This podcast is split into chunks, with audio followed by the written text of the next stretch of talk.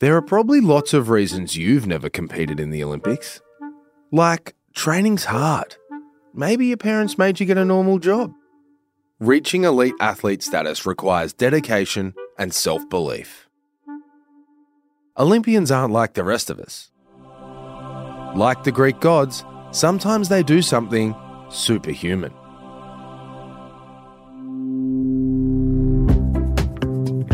Hey, welcome to the pool room, where we celebrate the winners, losers, and the weird stuff between. I'm Tony Armstrong.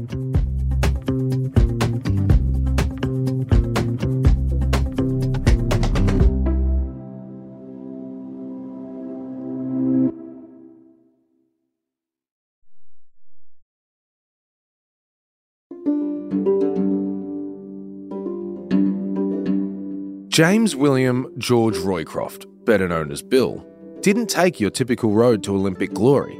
He wasn't a posh horse guy. He didn't go to private school or learn to ride on his family's sprawling estate. Bill grew up as one of seven children in rural Victoria from a poor farming family. His parents had plough horses on their dairy farm, and throughout his childhood, he raced them with his friend Lawrence Morgan.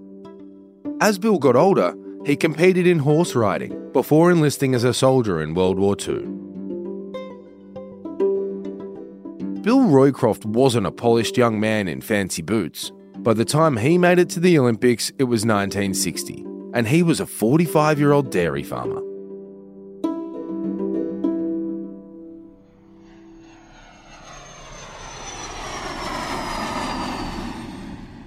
Italy. A team of riders arrive in Rome, hoping to bring home Australia's first gold medal in the three day equestrian event.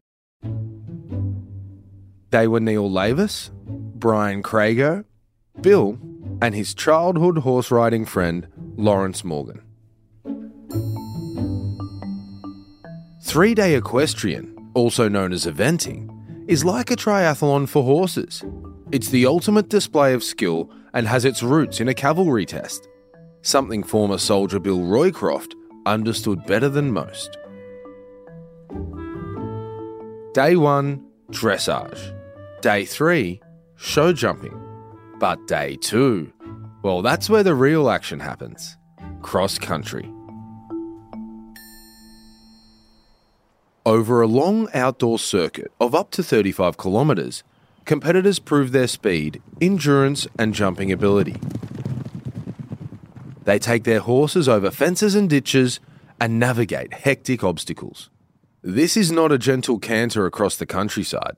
It's tough mudder on horseback, not for the faint hearted. Luckily, Bill Roycroft was anything but that. The day before, the team went for the customary walk around the track to familiarise themselves with the layout. They'd had a successful day in dressage and were confident of their chances in the field. Conditions were good. Three riders cleared the course successfully, but Bill failed miserably. One of the jumps was made of concrete pipes, arranged in a way that hid them from his horse. Our Solo careened straight into the obstacle, throwing Bill to the ground, then landing heavily on top of him. Bill was unconscious, but only briefly. When he came to, he said, Where's my bloody horse?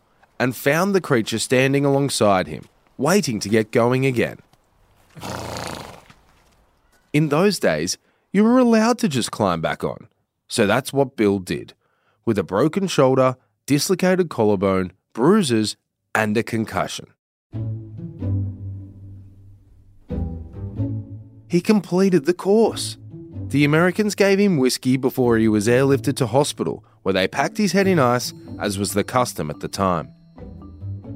The Aussie team led by a good margin, but alongside Bill's injury, Brian Crago's horse was also hurt and had been withdrawn. The competition required at least three riders on their own horses, no swapsies. Bill had to find a way to get back to the arena because with only two riders, they wouldn't be allowed to compete, and their gold medal would be lost. Bill wouldn't stand for it. He threw away his arm sling and jumped out of bed. The doctors wouldn't discharge him, telling him he needed several more days of observation. They even took away his clothes, but Bill simply threatened to discharge himself in his undies. He downed some painkillers, a fat steak, and a glass of beer. After signing a waiver, he arrived back at the games, where he spoke only five words Where do I weigh in? Although he acted tough, Bill was in pretty bad shape. His teammates had to dress him and practically tie him into the saddle. He had almost no strength on his right hand side, and spectators said he looked like he might fall from his horse, which obviously was how he got into this mess to begin with. But off they went. Show jumping is a test of poise and obedience. Try not to knock anything over or break horsey etiquette.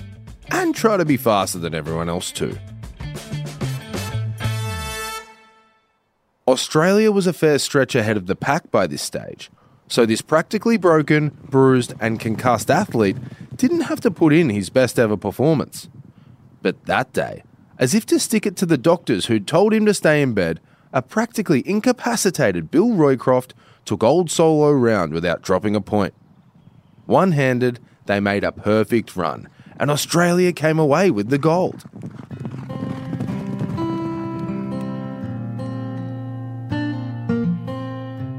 That night, Bill could only drink with his left hand, but he had plenty to celebrate. Rome 1960 was Bill's first Olympic outing. He then went on to compete at four more games, alongside his three sons. At 61, he became Australia's oldest Olympic medalist, bringing home bronze in Montreal. Bill Roycroft was inducted into the Sport Australia Hall of Fame in 1985 and elevated to legend status in 1996.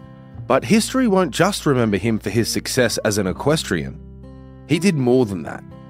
Bill took part in the age old Australian tradition of leaving early to help out a mate.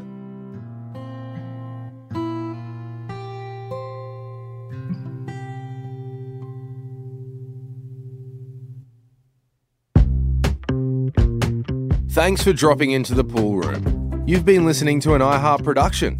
I'm Tony Armstrong, and I'll catch you next time.